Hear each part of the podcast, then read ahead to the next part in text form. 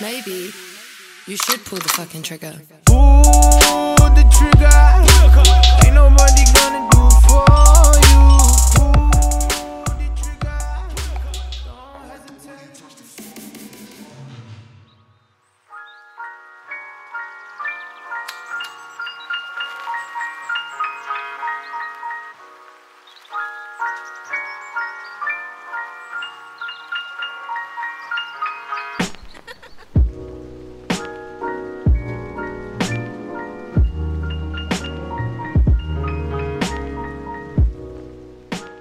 Hola chicos y chicas, bienvenidos a un episodio más de La Caña es el Guaro. Yo soy David Yo soy Johnny, el pato sónico. Yo soy Nela. Y yo soy Wax.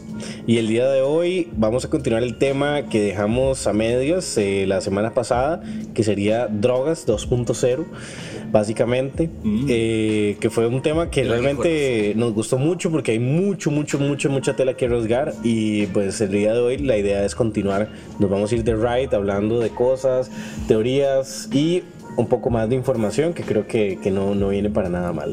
Entonces, bueno, la semana pasada estábamos hablando sobre drogas psicodélicas, eh, estábamos mencionando, ¿verdad? Lo del caso de, de el cantante, de, el primer cantante de Pink Floyd, ¿verdad? Como él, eh, de- después de abusar demasiado de los ácidos, ¿verdad? Terminó desarrollando una condición de esquizofrenia, si no me equivoco, y eso pues no le, no- le, impe- le impedía continuar con la banda. Eh, no sé, Wax, que si tal vez tenés algún otro ejemplo o casos similares que hayas escuchado o Estábamos hablando del LSD, básicamente. Creo que sí, sí, tiene no, sentido. No, no, tiene, no hay tanta información de eso, pero si nos remontamos tal vez a nuestra historia, eh, Mesoamérica, se utilizaban hongos, ¿verdad? Los Cierto. hongos, la psilocibina, se usaban los hongos, eh, la ayahuasca también en- en Brasil. Y, y eso todavía se mantiene. Peyote. el peyote, el México. peyote también en México, ¿verdad? que son alucinógenos. Que son alucinógenos. El mezcal también. Claro, el mezcal cuenta como alucinógeno. Eh, se, se- se sacó la mezcalina, que es Ah, como, ok. como, digamos, como el LSD, que se saca un extracto y, Ya. y de, a partir de ese extracto se, se sintetiza para que no sea dañino para el ser humano y se pueda consumir. De hecho, eso es un tema que vamos a tratar, la sintetización. No, y se sabe que yo estaba leyendo que el MD está categorizado como en la parte de los alucinógenos. ¿En serio? Ajá. También puedes llegar a alucinar con el yo no sé. Es que es como, yo, yo imagino que es como un híbrido el MD, o sea, es como, como anfetaminas con metanfetaminas y con algo más, no, no, Sí, no sí. tengo tan claro, pero, pero sí, eh, personalmente, mm, un conocido Ajá. Sí, no. Eh, experimentando eso sí, sí ha tenido también ciertas alucinaciones, tal vez no tan marcadas como los psicodélicos, pero sí se han tenido. Pero volviendo a esto de, de- de los alucinógenos que se utilizaban para ciertos rituales y para la espiritualidad, volvemos a lo mismo que hablábamos que era eh, este eh, trabajar en el psyche, en el, el en el psique. en el psique de, de- de los humanos. Y a través de este trabajo en el psique eh, se pueden pues, superar miedos, se pueden superar situaciones en, en la niñez. Bueno, era lo que comentaba también eh, Nela. ¿Verdad? La semana pasada, que es como eh, se utiliza hasta como tratamiento actualmente para personas con depresión, con diferentes eh, Me, me parece súper loco, digamos, que, que eso, bueno, que haya gente tan abierta a intentar esas cosas, ¿verdad? Me parece muy chido en realidad. Eh, porque por mucho tiempo, y estamos viviendo, o sea, estamos hablando que vivimos en un país en el que eh, solamente mencionar droga, o sea, solamente decir la palabra droga, ¿verdad? En, en una cena familiar en un almuerzo familiar un domingo, ¿verdad? Es como, uff, qué, qué miedo, ajá. Eh, nunca voy a olvidar, por ejemplo, cuando estaba en mi adolescencia, me fui a vivir al campo en la zona de Grecia, en Alajuela, aquí en Costa Rica, y eh, había un primo de nosotros que vivía en esa zona que era drogadicto, es drogadicto. Y me acuerdo que mi mamá siempre me decía como, si usted ve a fulano de tal, no le abra la puerta, no le hable, como escóndase. Y entonces siempre hay como un temor, un temor muy grande, digamos, de una persona que puede ser adicta. Claro, tal vez esa persona en su estado de adicción era capaz de robarnos o era capaz de, de- de- de querer hacerle daño, digamos, con tal de tener dinero para poderse suplir de droga. Pero ahí es donde se confundían con qué droga era la que realmente Exactamente, para, la persona. exacto, decían droga en general, como si cualquier droga fuera a hacerte quedar en Sí, ese estado de calle, en ese estado de... Entonces es una cosa que yo crecí con eso, ¿verdad? Y entonces ya obviamente uno, uno crece, uno ya entiende que, que no, que todas las drogas son distintas, que una medicina es droga, ¿verdad? Que tomarse un ibuprofeno es droga. Y entonces ese es el tema que quería como abarcar. Sí, que, lo- que los antiguos psicólogos eran los chamanes. Exactamente, exactamente. Y el, el antiguo tratamiento era precisamente los De hecho, los hongos, cha- Ay, no, exacto. De hecho, El mucho de lo que, de hecho, digamos, de la- el chamanismo y todo esto era, era más que nada una cultura de, el, de la herbolaria, o sea, el man tenía que agarrar las, las ramas, experimentar, ver a ver para qué servía y ahí iba sea, sacar conclusiones. Exacto. Entonces, di, pues por algo, este, di, ahora existe toda esta medicina alternativa, todos, no, no tanto la homeopatía, sino, pero, Sí, sí. pero por algo existe. No, ¿por y lo más loco de los psicodélicos también es que personas que han sido adictas, no sé, a heroína o personas que han sido adictas a, a- a cocaína, eh, van a un ritual eh, de un chamán en las Amazonas que le da ayahuasca y, y salen de, de eso, salen de esa adicción, que es una adicción súper física, eh, gracias a esto. ¿En serio? No- no lo sí, sabía, O sea, hay personas que superan o sea, hasta la misma nicotina, digamos, hasta el fumar. Con- hay personas con- que, que después de un, de un proceso de ayahuasca salen libres de eso, digamos, no se sienten tan atados a eso. Y eso plantea otras, otro montón de cosas, porque también entendamos que la, ahorita la cultura del- de la rehabilitación es muy escueta. O sea, usted nada más le dicen, "Di, va- llévelo al centro de rehabilitación. Y ahí lo único que le dicen es, deje de estar, deje, le dice, le cambio esta pastilla por este cigarro, le cambio este cigarro por este guaro, le cambio el guaro por otra vara, le cambio esto por otro. Y la raíz, ¿qué es lo que crea la adicción? Exacto. Porque más allá de, de que soy adicto a una sustancia y tal vez tengo efectos físicos de la sustancia, ¿qué es lo que me hace adicto? ¿Por qué terminé cayendo en eso? Eso me lleva a una situación con mi mamá, que de, de hecho la mencioné en el, en el podcast, en el episodio pasado.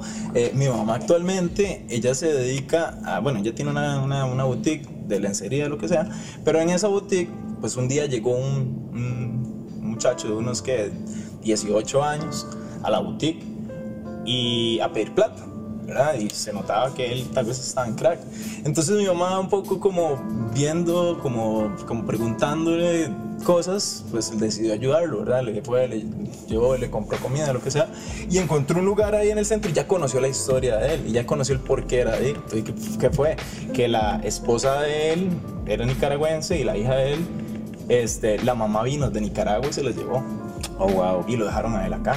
Y él entró en una depresión que hasta probó crack y terminó viviendo en la calle. Por, por esa misma depresión. Claro. Y gran parte de la gente no, exacto, consume drogas porque tiene un trasfondo ahí también Sí, un, psicológico. un escape de la realidad. Exacto, hay un vacío muy grande o un dolor muy profundo que solo con eso lo logran Y no aliviar. estamos diciendo que es toda la población. No, o sea, pero- hay mucha gente que sí, empieza, empieza por recreacional y, y no termina perdiendo el control. Así, Exacto. Así hay como historias de, de gente, abogados súper exitosos o mismos jugadores de fútbol, por ejemplo. depresión. Aquí voy, voy aquí de right con Froilán mae. Sí. Un que era un genio en fútbol en su época, mae, que todo el mundo decía, me va a llegar altísimo. Y no llegó a nada porque en todo lado iba y se pegaba a sus fiestas, se metía lo, lo que Robin era- Williams. Robin Williams. Robin Williams, correcto. Que la depresión lo llevó a ser adicto a la cocaína al punto de que se suicidó. Se suicidó. Igual Bueno, que es Philip Seymour Hoffman. Quería también. hacer un, un- un pequeño paréntesis ahí con Robin Williams. Digamos, tengo entendido que el- al final él desarrolló una demencia y lo que contó la esposa de él es que como él ya estaba entrando en esa fase de demencia por lo de la adicción que tuvo, digamos, y le hizo mucho daño al cerebro, entonces él muy joven, porque está en sus 50, si no me equivoco, él desarrolló una demencia y cuando él tuvo un momento de lucidez, porque la demencia no es como que perdes toda la razón inmediatamente, sino que es algo que, va paulatino. Cuando él ya vio que ya la estaba perdiendo, tuvo un momento de lucidez, él decidió suicidarse porque no quería llegar a ser una carga, digamos. Sí, yo, yo, yo había leído algo que él había escrito que era que, digamos, él dijo, siempre que, siempre que yo consumía cocaína, al día siguiente sentía un vacío. Y lo que hacía era volver a consumir cocaína para, para quitarme ese vacío.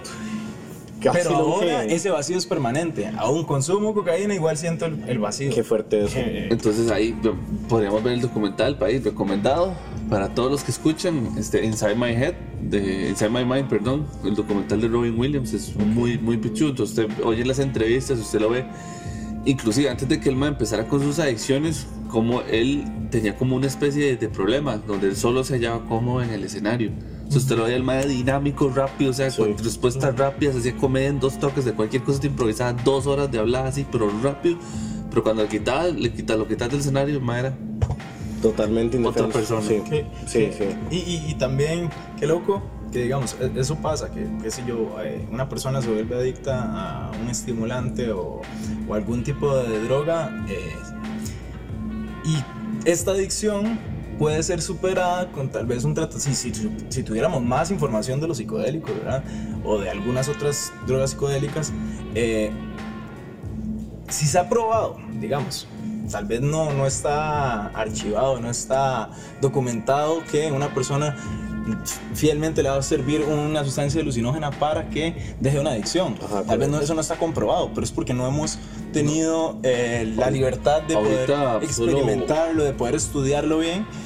Y será eso también parte de lo que hablábamos antes, que era la industria farmacéutica. Casi porque que al solo- final una persona llega adicta a- a- al, al, al- al IAFA Ajá. y lo que le van a dar es diazepam, Exactamente. o le van a dar clonazepam, o le van a dar algún pan, ¿verdad? Le dan alguna. Ajá, le dan Y un Y pan. termina siendo adicto a una sustancia solo, pero que termina siendo legal, ¿no? Ahorita, Exactamente. Actualmente, y que termina siendo solo, aceptada por la eh, sociedad. Exacto. Solo en California, actualmente, hay un instituto que está estudiando los efectos de este, lo que son los hongos alucinógenos, o sea, la sustancia, el LSD, en personas con esquizofrenia, que aparentemente sus propiedades le permiten a los maestros este, como hacer una interfaz Asociar, asociar. y claro. mantener, digamos, su, su nivel de realidad, por así decirlo, dentro del balance. Pero man, entendamos que ese instituto está en California y el Debe ser carísimo. y el, no, lo caro no, es la, el estricto control y documentación que la persona tiene que llevar, porque el maestro literalmente está manipulando LSD y tiene que tener así, eh, se hace para esto y esto y esto y esto y esto, en tales y tales personas con este, este, este resultado, videos y todo. Bueno, pero sea como sea, me parece muy bien que ya haya por lo menos un, un- ya están iniciando, ya está iniciando la investigación, ya por lo menos hay un lugar donde se está haciendo y eventualmente podríamos tener eh, avances grandísimos en eso. Sé que ma, en los 60s, el, eh, con lo del experimento del MK Ultra, Del cual ya hablamos. del cual ya hablamos de ahí un podcast que totalmente sobre eso, y pues sé que so- se hicieron avances de lo que podía hacer el, el LSD en una persona, pero avances negativos, o sea, o sea, Sí. se saben todos los efectos negativos que puede tener el LSD en una persona, pero nunca se ha hecho una investigación hasta ahorita, porque me doy cuenta, de algo positivo, de lo que puede traer. Pero esto es lo mismo, porque entonces estas, estas sustancias cayeron en un estado de tabú Correcto. asociado siempre a los viajes, a los rides, que, que los rockstars y que la vida es en freno y todo estaba. Claro. Entonces, digo, obviamente la gente ignora que tienen propiedades Y es curativas. que volvemos a lo que hablamos en el podcast pasado, es algo muy de cultura también. Entonces, di todo viene lo que es socialmente aceptado, está socialmente aceptado lo que manda un médico, más Correcto. no una droga que usted la quiere utilizar como forma Y que recreativa. se la recomienda como- el PPS. y, y experimentos que tal vez están súper vacíos. Poder, ujú. Eh, experimentos súper vacíos. Yo, yo estaba viendo que habían hecho un experimento con la cocaína en, eh, cuando se, se estuvo estudiando la cocaína, si era buena o no, si era mala. El estudio estaba basado en un ratón, ¿verdad? una rata que estaba sola en una jaula, que tenía un cosito de agua en donde le metían la cocaína dentro del agua. Exacto. Y eso era todo lo que podía hacer. O sea, estar en esa jaula y... O sea, si estás en ese ambiente, obviamente que solamente vas a hacer eso. Sí. Pero ah, eh, llegó otro, otro doctor, ahorita no recuerdo el nombre, y lo que hizo fue cambiar un poco el experimento y dijo que agarremos esta, esta rata, pero creemos un super play que parezca como un Disneyland para la rata. Donde tenga más cosas que hacer que solamente consumir. Consumir. Exacto. Y, y la rata, la rata, la rata, y metámoslo con otras ratas, no solo, no solo una rata, sino que sean varias para que interactúen, etc. Poco a poco hubieron unas, pero una menor cantidad que sí se quedaban solamente tomando el agua. Pero la mayor cantidad se quedaba haciendo las otras actividades porque tenían otras cosas que hacer. Entonces, o sea, vayámonos a la carpio. Si un niño llega y se levanta todos los días y no puede salir a jugar porque dicen que le van, a robar, se lo van a robar y ver que al frente de la casa siempre hacen vueltas de cocaína y siempre hay borrachos tirados en la calle y dice, "Eh, esto es lo único que yo puedo hacer. Exactamente. Es súper cierto. Es Entonces ahí viene la raíz, de ahí viene la raíz de por- del por qué hay muchos adictos a sustancias y, y, y Y perpetuar el ciclo, porque por sus pocas lamentablemente. oportunidades, ¿no? Exactamente, o sea, la sociedad mismo ya los empujó a estar encerrados en una zona en la que no tienen casi ninguna oportunidad de tomar otra decisión. Por eso yo aplaudo mucho a las personas que deciden, o sea, toman la decisión de no ser parte de, de ese de ese de ese estatus, digamos, que no se dejan Eso sí, les toca. dominar, por decirlo así, porque básicamente la, la sociedad te empujó a vivir ahí. Y les toca para arriba, porque eso Es cuesta arriba, pero hay gente que sale y esa gente realmente es muy respetable. O Son sea, súper aislados. sí, Muy son casos muy aislados. Y bueno, Ahora, quería mencionar. ahora que estamos hablando Dale, de esto, dale, ajá. legaliza, la legalización per se, ¿qué beneficios podría traer en la sociedad? Bueno, mira, tenemos, tenemos eh, ciertas, ciertos datos, ¿verdad? Bueno, yo sé que por lo menos actualmente en Costa Rica, esto es tomado de la nación, 70% de los crímenes actuales tienen una asociación con marihuana. drogas. Con la las drogas. general. En general, o sea, cada vez que usted hace homicidios en ciertas zonas no muy bonitas de nuestra querida Costa Rica, va asociadas a eso. A que guerras de carteles, ajustes de cuentas, que, de- que siempre No, no el que llega al top. No vayamos muy lejos. eh, que estaba yo el fin de semana recogiendo a mi hijo en Pavas y fueron y dejaron personas baleadas al frente de los bomberos. Así, o sea, llegó un carro literal chorreando sangre y dejaron tres personas que estaban baleadas. Ahí, ¡pum! jaló el carro. Entonces estaba todo, cuando yo ya paso, está todo el OIJ ahí, ¿verdad? Yo paro ahí, de vino, obviamente. Claro. hay, hay que ver. Hay que ver. Así es un conocido, Sí, uno sí. nunca sabe, ¿verdad? Del barrio, de- Sí, sí. ¿Qué Y, pasó? y, y, pues sí, ahí me cuentan que es que estaban en una situación, los terminaron baleando y los dejaron ahí Wow. al frente. Al frente de los bomberos. O sea, acá se está, se está es- normalizando la violencia. Bueno, yo creo No, que tiene- yo- exactamente. tiempo Yo creo que ya la violencia callo. está muy normalizada en ciertas zonas. No, y en todos los sentidos. Sí, sí, Sí, tanto en medios, porque es como mataron a fulanito y seguimos con espectáculos. Correcto, correcto. O sea, ya, ya no hay un escándalo por escuchar, por Exacto. ejemplo, vamos a poner el ejemplo de, de los, de los femicidios y los infanticidios que recientemente en, en- en el país, o sea, aquí en Costa Rica este año ha habido un pico enorme de infanticidios y femicidios y literal lo mencionan en las noticias y no hay escándalo, no hay mayor escándalo. O sea, digamos, Es- la nota Exactamente, o sea, o ya sea, es solo Ignacio Santos diciendo, Sí. atención, eh, un femicidio suben un 35% de las zonas regionales de Limón, de Cartago. Y vamos con Jorge. Jorge, ¿qué tal esa prisa? Ajá. ¿Cómo va la tabla de posiciones? O sea, Ah, igualito. Ma, qué bien, ma, sí, legal. o sea, ¿me entiendes? Ignacio Santos ahí, para los Sí. que son de afuera. Pela- pelando el ojo. conocido. Para pelando el ojo, este, y No, un patrocinio por ahí. no, porque usted, usted invitó a Ignacio Santos, no a Chito Manos. A pop, me- peor todavía. Usted no puede estar anunciando voz sin permiso previo. De Nancy. De Nancy, Pero, pero sí, como los medios han normalizado súper normalizado. eh, la violencia y cómo también, eh, especialmente a veces yo siento que las noticias del 11, por ejemplo, son súper conservadores. Entonces, No, dan son, no- no, son ¿Qué- súper conservadores. entonces dan las noticias de una forma súper amarillista y como que satanizan cosas. No, y es entonces que- ni siquiera le no. permiten a las personas como tomar la decisión de, bueno, voy a ir a investigar, a ver qué realmente, o abrirle, dejarle eso, ese- eso abierto. No, no, no, es dan la opinión tal cual, como ellos la piensan y Es que no es que normalizan la violencia, es que son violentos. Sí. O sea, esa es, la- esa es la diferencia. Sí, no es son como que ellos ven la violencia y la, la practican o la promulgan. No, es que ya ellos son violentos y eso hace Es cierto. entonces que la violencia se reproduzca en otras personas, como los espectadores, por ejemplo. claro. Y entendamos eso. entonces- No, y eso, eso levanta el rating. masas. Viene esto, que también Exacto. esto levanta el rating. Exactamente. Porque es un morbo también. Exactamente. Eh, a la gente le encanta ver esas cosas. Entonces, por ejemplo, si ya tenemos normalizada, en- o sea, vivimos en un país donde ya está normalizada la violencia y todavía más si es en zonas conflictivas, donde hay mucho abuso de drogas. Por ejemplo, en- como lo mencionaba Wax, en el barrio de Pavas, es un ejemplo. No es de los, no es de los más feos, pero es uno, es uno que di, pues, es conocido Es por, exactamente, es violento. Las Vamos, zonas, eh, las zonas marginadas, ¿eh? digamos que Correcto. básicamente se le conoce por eso, por, por crímenes, digamos, y no por algo más. exactamente. Y son, y son zonas que ya la gente da, da- da por descartadas. Y eso es una situación muy.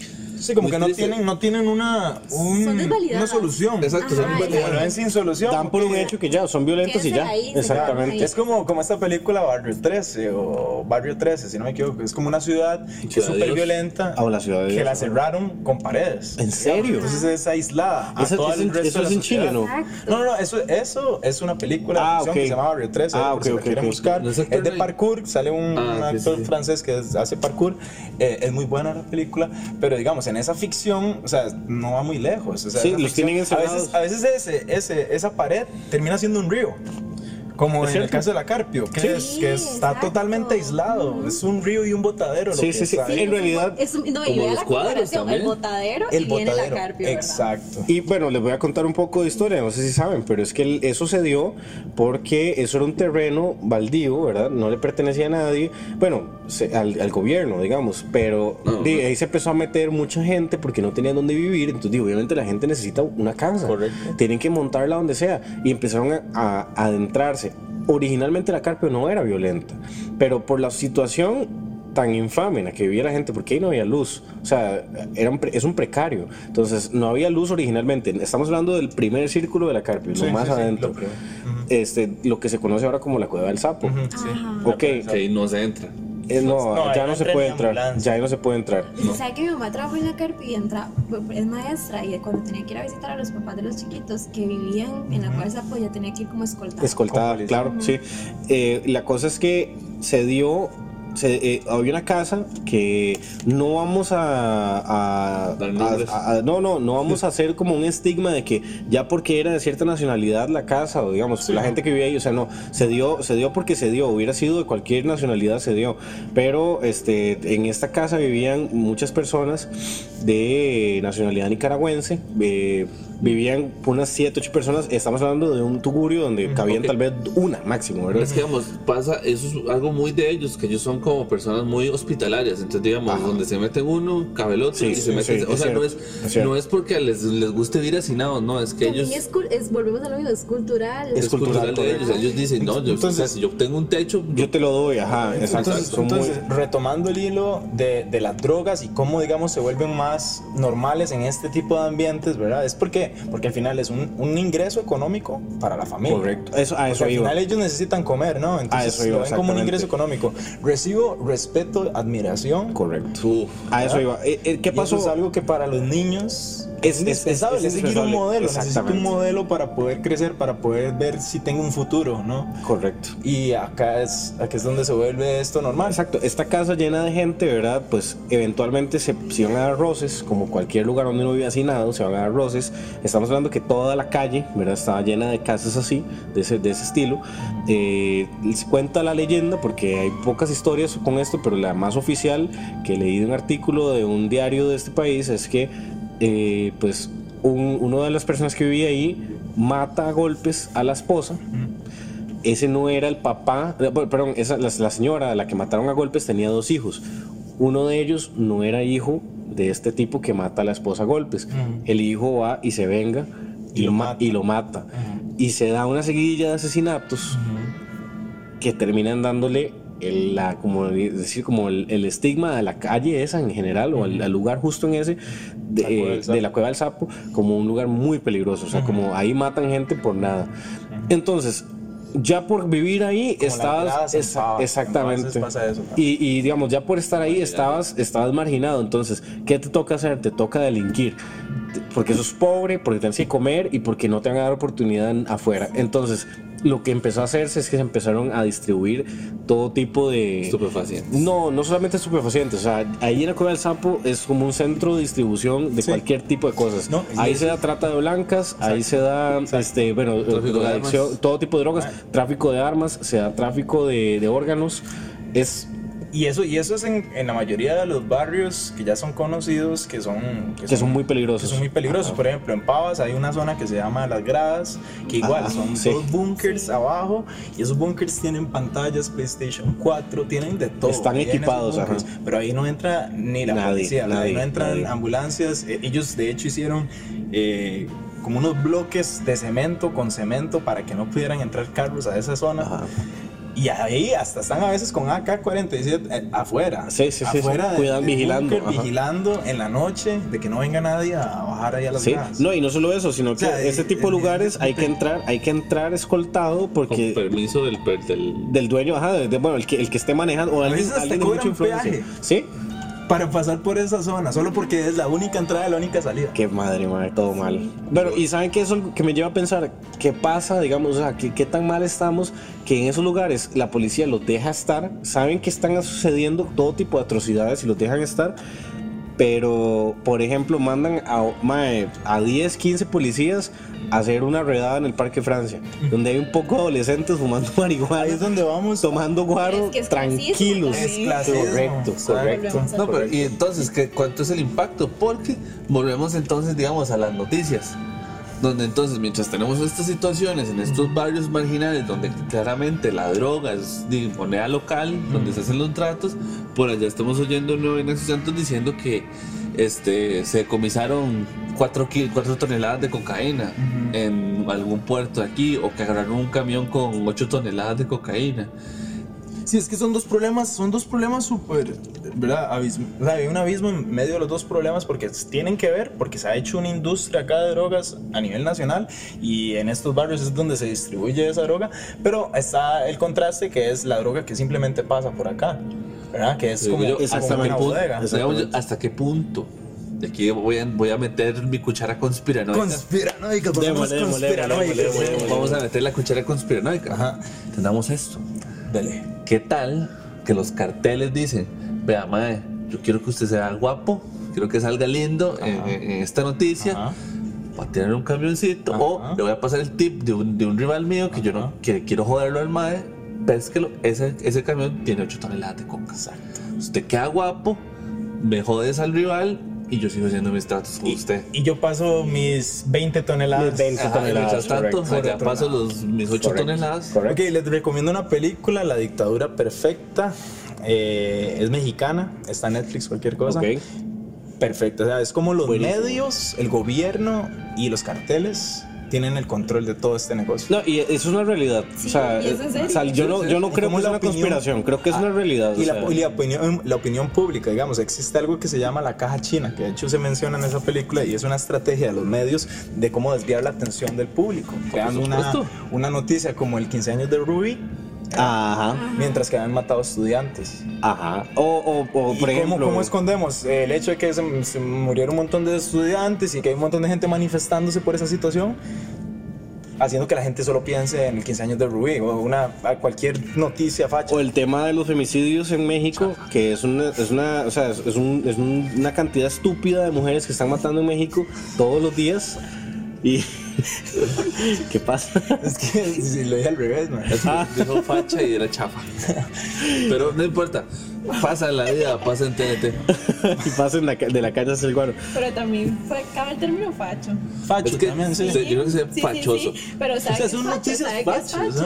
O sea, exacto. Sí, sí, o sea, sí fue Y caer. ese- y esa es la típica noticia, es lo que estamos diciendo ahora, o sea, que mientras el otro me habla de los homicidios y más y todo por allá dice, ¿y cómo va el, pa- el Saprissa? Y ahí todo. Y ya todo el mundo dice Saprissa, esa- es la heroína del, del tic. Claro, mae. Esa es el fútbol, Ah, ¿no? sí, Fútbol, dicen como, Y mae, rapidito se nos Es el olvida cualquier cosa. Que allanaron, que allanaron casa presidencial, que no sé qué, pero en los Y deportes, y todo el mundo, más la Champions. Ay, mae, ¿cómo quedó el Madrid? Sí. Ay, Keylor. Ay, ¿ves? ¿Sabe qué? San Keylor. San Keylor. ¿Sabes qué? Aplica, Keylor nada más. aplica lo de la cinta, la de, la de Gladiador, ¿se acuerda? Lo que decía el, el mae que era emperador. Ah, sí. Dele, Deles al pueblo el circo y van a tomar pan y agua si les, si les da la es gana. que Sí, es cierto. Es Es siempre cierto. Y ese es el problema. Mae, bueno, exactamente. Y, y bueno, para retomar o leer un poco al hilo del de original, ¿verdad? Lo que es la, dro- eh, la guerra contra las drogas, eh, que es un montaje. O sea, si me permiten el micrófono un segundo, yo creo que es un montaje de hace muchos años. La guerra terminó, la guerra eh, fracasó. No hay cómo hacerle una guerra. A, a simplemente las necesidades más básicas del ser humano cuando un ser humano tiene una adicción no, no decide tenerla, la, la tiene y va a consumir sea como sea, por más que se lo prohíbas. Y entonces yo creo que desde hace muchos, muchos años, estamos hablando de unos 200 años que se sabe, pero se dieron cuenta los monarcas, la gente de, aristo- de- aristocracia, la gente de dinero, que si lo dejaban, si lo dejaban estar, no podían lucrar de eso. En cambio, por otro lado, si fingían combatirlo, podían sacar dinero de eso. Claro. Porque estamos hablando que la guerra antidrogas actualmente genera 100 mil millones de dólares al año.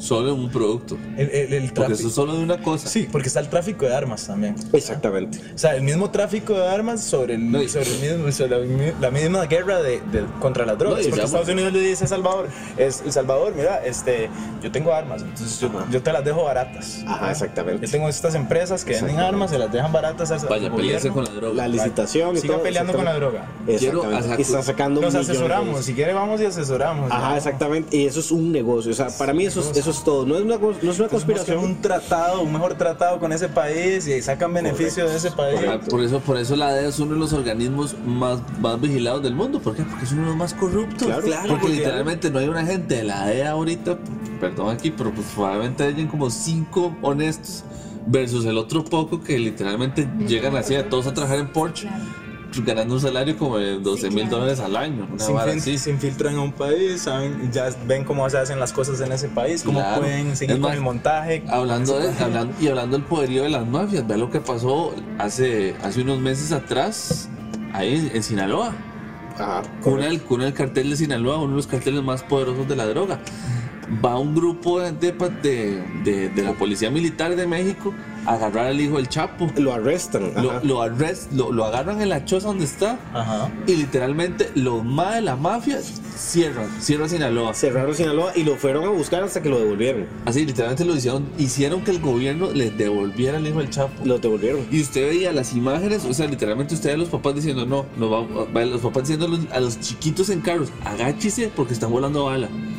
Y usted ve los carros de los maes, eran tankers, o sea, sí, sí, literalmente sí, eran sí. de esos Ford que tienen doble, doble llanta de como V8, Con una K-47, no, con una ametralladora no, arriba, con, ¿no? de- con una calibre 50. Ajá, una ametralladora de- Imagínese todo, los, todo lo que necesita usted para mantener un ejército de... Eso es lo que tienen, es un ejército, Un exactamente. ejército. Es que es un ejército. ¿Y quién les vende ¿Cómo esas hace para armas? mantener ese ejército?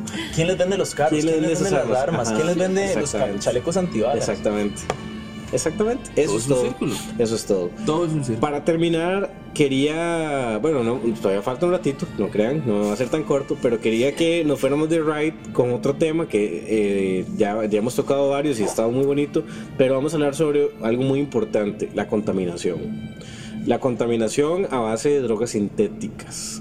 Y algo que me llamó mucho la atención es que nosotros, sin darnos cuenta, contaminamos el agua con, con o sea, por, por, por, por el consumo mínimo de droga, hasta legalmente. Por ejemplo, ¿sabían ustedes que lo que es la acetaminofén o lo que es el ibuprofeno no se procesa al 100% en nuestro cuerpo y lo botamos, casi que el 80% de lo, de que lo que es ibuprofeno lo botamos por el sudor y por este, heces y orina. Y todo eso va a dar a los desagües, todo eso va a dar al mar Al mar. Es, al mar, exacto. Exactamente, eso va al mar y estamos, o sea, por más que yo recicle mi casa, que yo reciclo mi casa, yo reciclo las latas, yo reciclo el plástico y todo eso, a mí me gusta reciclar, eh, resulta ser que no, no valió de nada si el viernes me voy de fiesta, me pego esa mera mica y el sábado que me siento mal le tomo un ibuprofeno para quitarme el dolor de cabeza, ya ahí Borré, borré toda mi... Pero mi- ahí es donde entran las curas, las, las curas naturales. tu café, tu ducha fría. Pero es una que vamos- buena sopita de frijoles, así, una buena sopita negra con huevo. Se espanta esa vara como eso, el sí, eso sí es cierto, eso sí es cierto.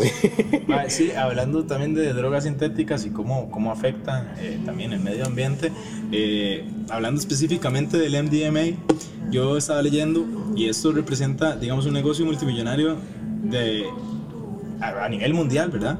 Que representa un 6% del consumo, digamos, en, en los Estados Unidos. O sea, un, un 6% de la población consume MDMA. Eh, son alrededor de 12 millones de personas que consumen MDMA. wow. Entonces, eh, bueno, este, eh, el MDMA eh, se consigue a partir de un árbol, ¿verdad? Se necesita un árbol que es, que es el camboya, Ah, el campo. Ajá, y eh, eh, o está en Camboya, digamos, este árbol. Y este árbol, para, para, su produ- o sea, para, para poder producir MDMA se necesita algo que tiene este árbol. Y entonces está la tala de este árbol en Camboya. Ok. Y eh, en alrededor de seis años, estaba leyendo, eh, se ha destruido toda la selva en Camboya Qué mierda. por, por la tala de este árbol.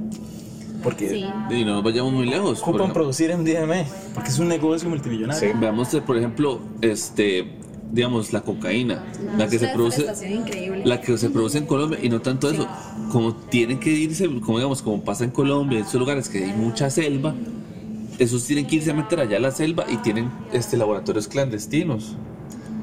Entonces imagínense, por ejemplo, más de 3.000 kilómetros de la selva colombiana destruidos Wow. para hacer esas varas. Cada sin año. contar la contaminación, porque entramos una cosa, lo que usted le está vendiendo de cocaína no es que le estén vendiendo la semillita de la amapola ahí, que usted se la come y no. O sea, se agarra, agarra, se procesa, se muele, se pasa por químicos y eso incluso este, daña también el medio ambiente porque ese desecho nada más se tira.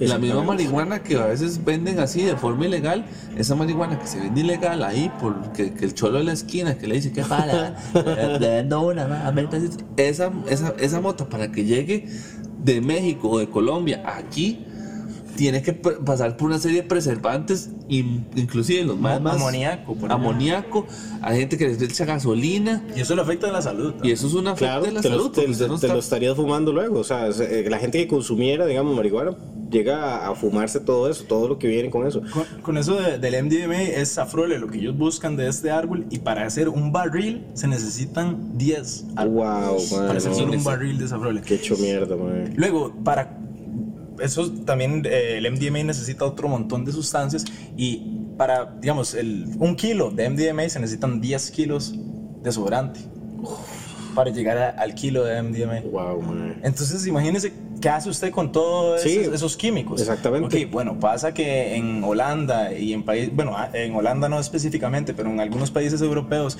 en donde no es legal el consumo de MDMA, eh, los restos los botan en el río y esto ha hecho también una crisis con los, con los peces y con el hábitat en Exactamente. esos Y ríos. es lo mismo con el LSD también, los desechos se Igual van con a los el ríos. LSD. Y es lo mismo que te pasa después con lo, con lo que hacen con el famoso crocodile o el crack. Ajá. Porque el crack no es otra cosa sino que el desecho de la cocaína. Sí. Lo que queda, el raspado del barril, medio lo procesan Igual para que sea coca, bonito sí. y pa. Eso es lo que se les vende más barato, obviamente. Pero No, y también lo más común como el tabaco y las colillas de los cigarros. Correcto. Esa vara es una contaminación. sí, que ahora los más ahí que, que es que. Sí, no, ya no, ahora tiene una de droga legal que Por cierto, contamina demasiado. quería hacer como un disclaimer para toda la gente que fuma cigarro. Eh, afuera de los trabajos, la mayoría de trabajos tienen un basurero para las chingas. ¡Úselo! Ah, u- utilícenlo, madre, manda huevo. O sea, yo, yo he visto, o sea, en, en mi trabajo actualmente salgo y hay gente que está fumando, tienen todo su derecho, todo bien. lleno, Y está de hecho. toda la cera y, y el caño lleno de chingas. Yo tengo un compa que, que lo que hace es que anda un canguro y dentro del canguro anda una bolsa porque Y ahí bota todas sus chingas, sí. Y ahí va metiendo las chingas en la- es- hay pero soluciones, está, exactamente. O sea, es una solución súper práctica. Sí, mae, o sea, what the fuck. no, no huevo. cuesta nada. O sea, tenés el basurero a la par, no sean cochinos. Eso era todo. Ahora, yo quiero hacer un disclaimer aquí. Hay una situación también con la, con la cannabis. La legalización de la cannabis. Yo creo que ese sería un primer paso. Sí, yo quería hablar un poco del tema porque eh, me puse a investigar como cuáles han sido los efectos, ya sea negativos o positivos, en los países donde se ha aprobado. Vamos a, a referirnos a América, porque la población europea tiene una mentalidad muy diferente a los americanos. Entonces también hay que como centrarnos y aterrizar en eso. No podemos pedirle a un Costa Rica por más que se le diga a la Suiza centroamericana que actúe como Suiza, porque no estamos a años luz de ser Suiza. o Entonces, sea, eso de la Suiza centroamericana, eso funcionaba en 1940. No, igual sigue siendo un eurocentrismo y ahí. Súper. Total. sí. Que nada que ver. Ok, entonces. Papi, despierte, no, somos Ahí es un tema súper largo, pero sí es cierto. Exacto, y bueno, investigando un poco en Uruguay, por ejemplo, que se aprobó, en, en Canadá, que se aprobó, y en 10 estados hasta el momento de Estados Unidos, eh, los efectos han sido solamente positivos. No ha habido un pico, no hubo un pico, digamos, como de.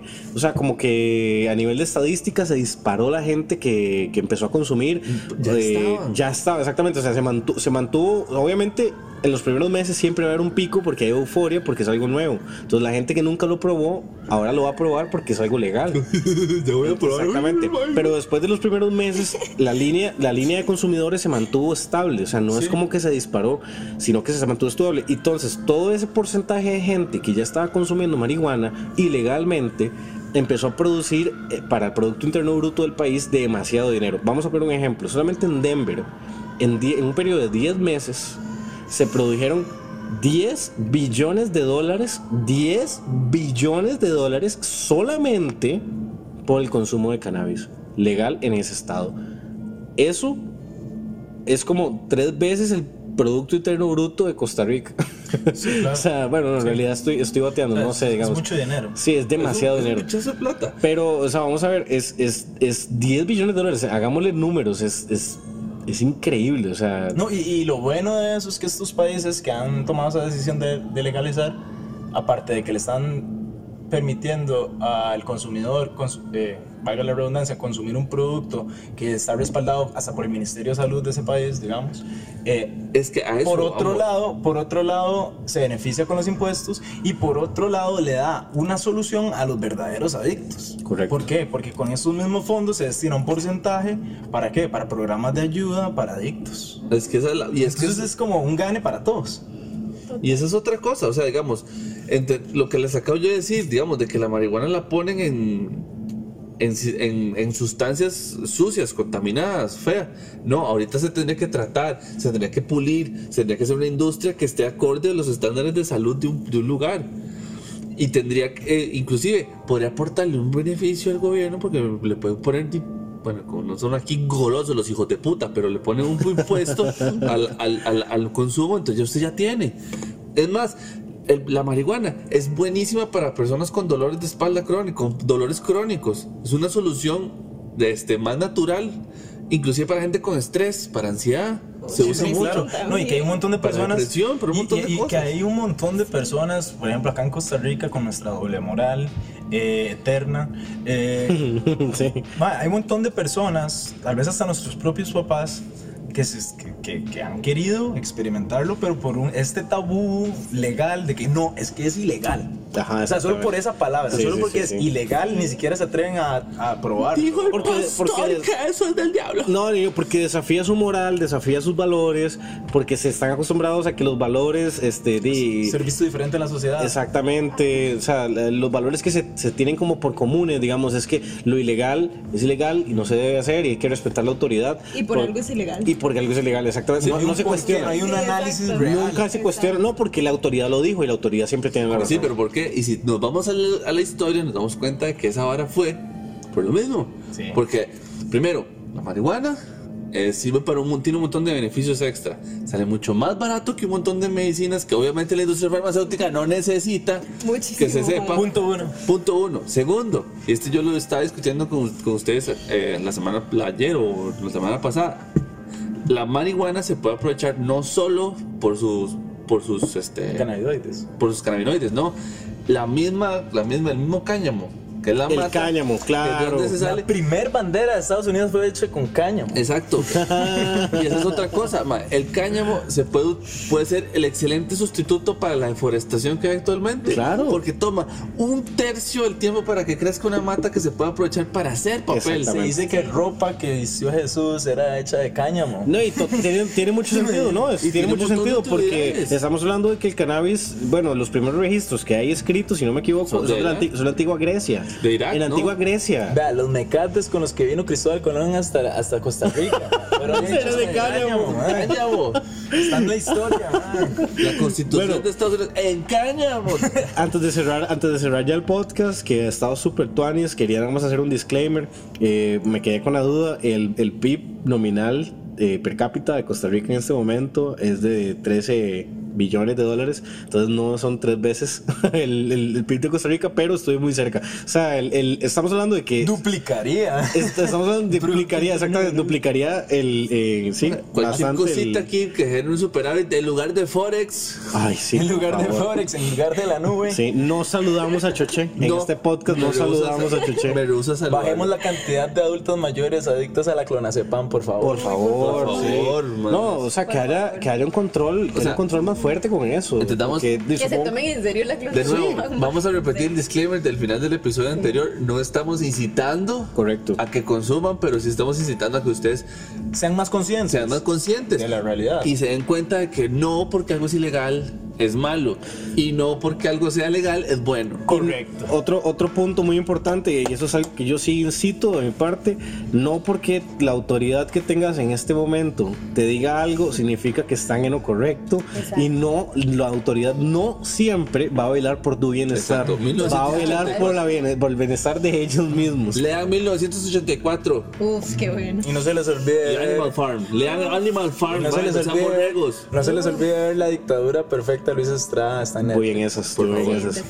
Bueno, chiquillos, los dejamos. Gracias por escuchar. Quiero mandar un saludo muy especial a la gente de México. Porque subieron, ahorita están, eh, digamos, de los países de Latinoamérica que nos están escuchando, ahorita están de primer lugar, luego va a España. Dios, gracias, Austria. Puta. Así que muchas gracias, de verdad. no- el apoyo que nos dan es, es enorme. eh, nunca esperamos, cuando arrancamos con esto, nunca esperamos llegar a, a otros países. Realmente creímos que ser muy local y el hecho que están escuchando, pues la verdad nos motiva mucho a seguir. Ah, bueno, también por si a alguien le gusta el tema de- del cannabis y la marihuana, hay una miniserie que se llama Ajá. Malviviendo, que está en, en- también en YouTube, que la pueden ver, es de españoles.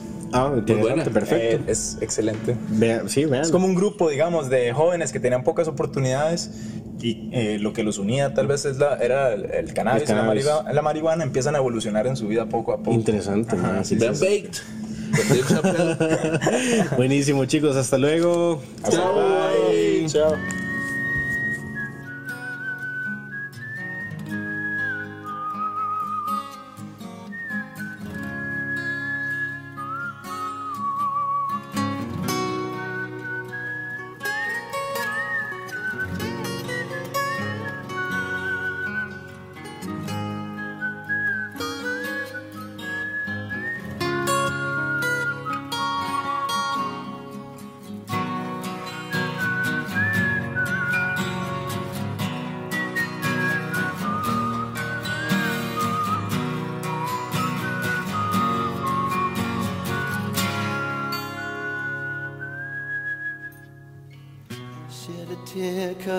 Missing you.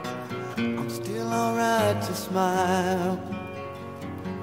Girl, I think about you every day now.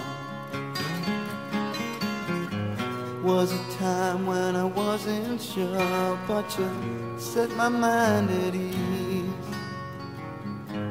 There is no doubt you're in my heart now. Said woman, take it slow, it'll work itself out fine. All we need is just a little patience. Said sugar, make it slow,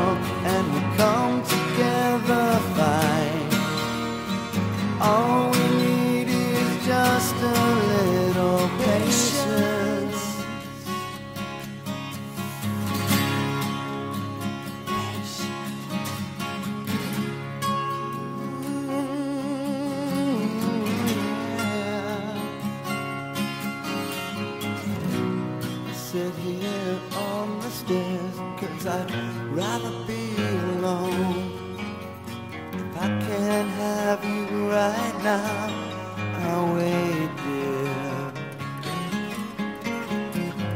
Sometimes I get so tense, but I can't speed up the time. But you know, love, there's one more thing to consider. Said woman, take it slow,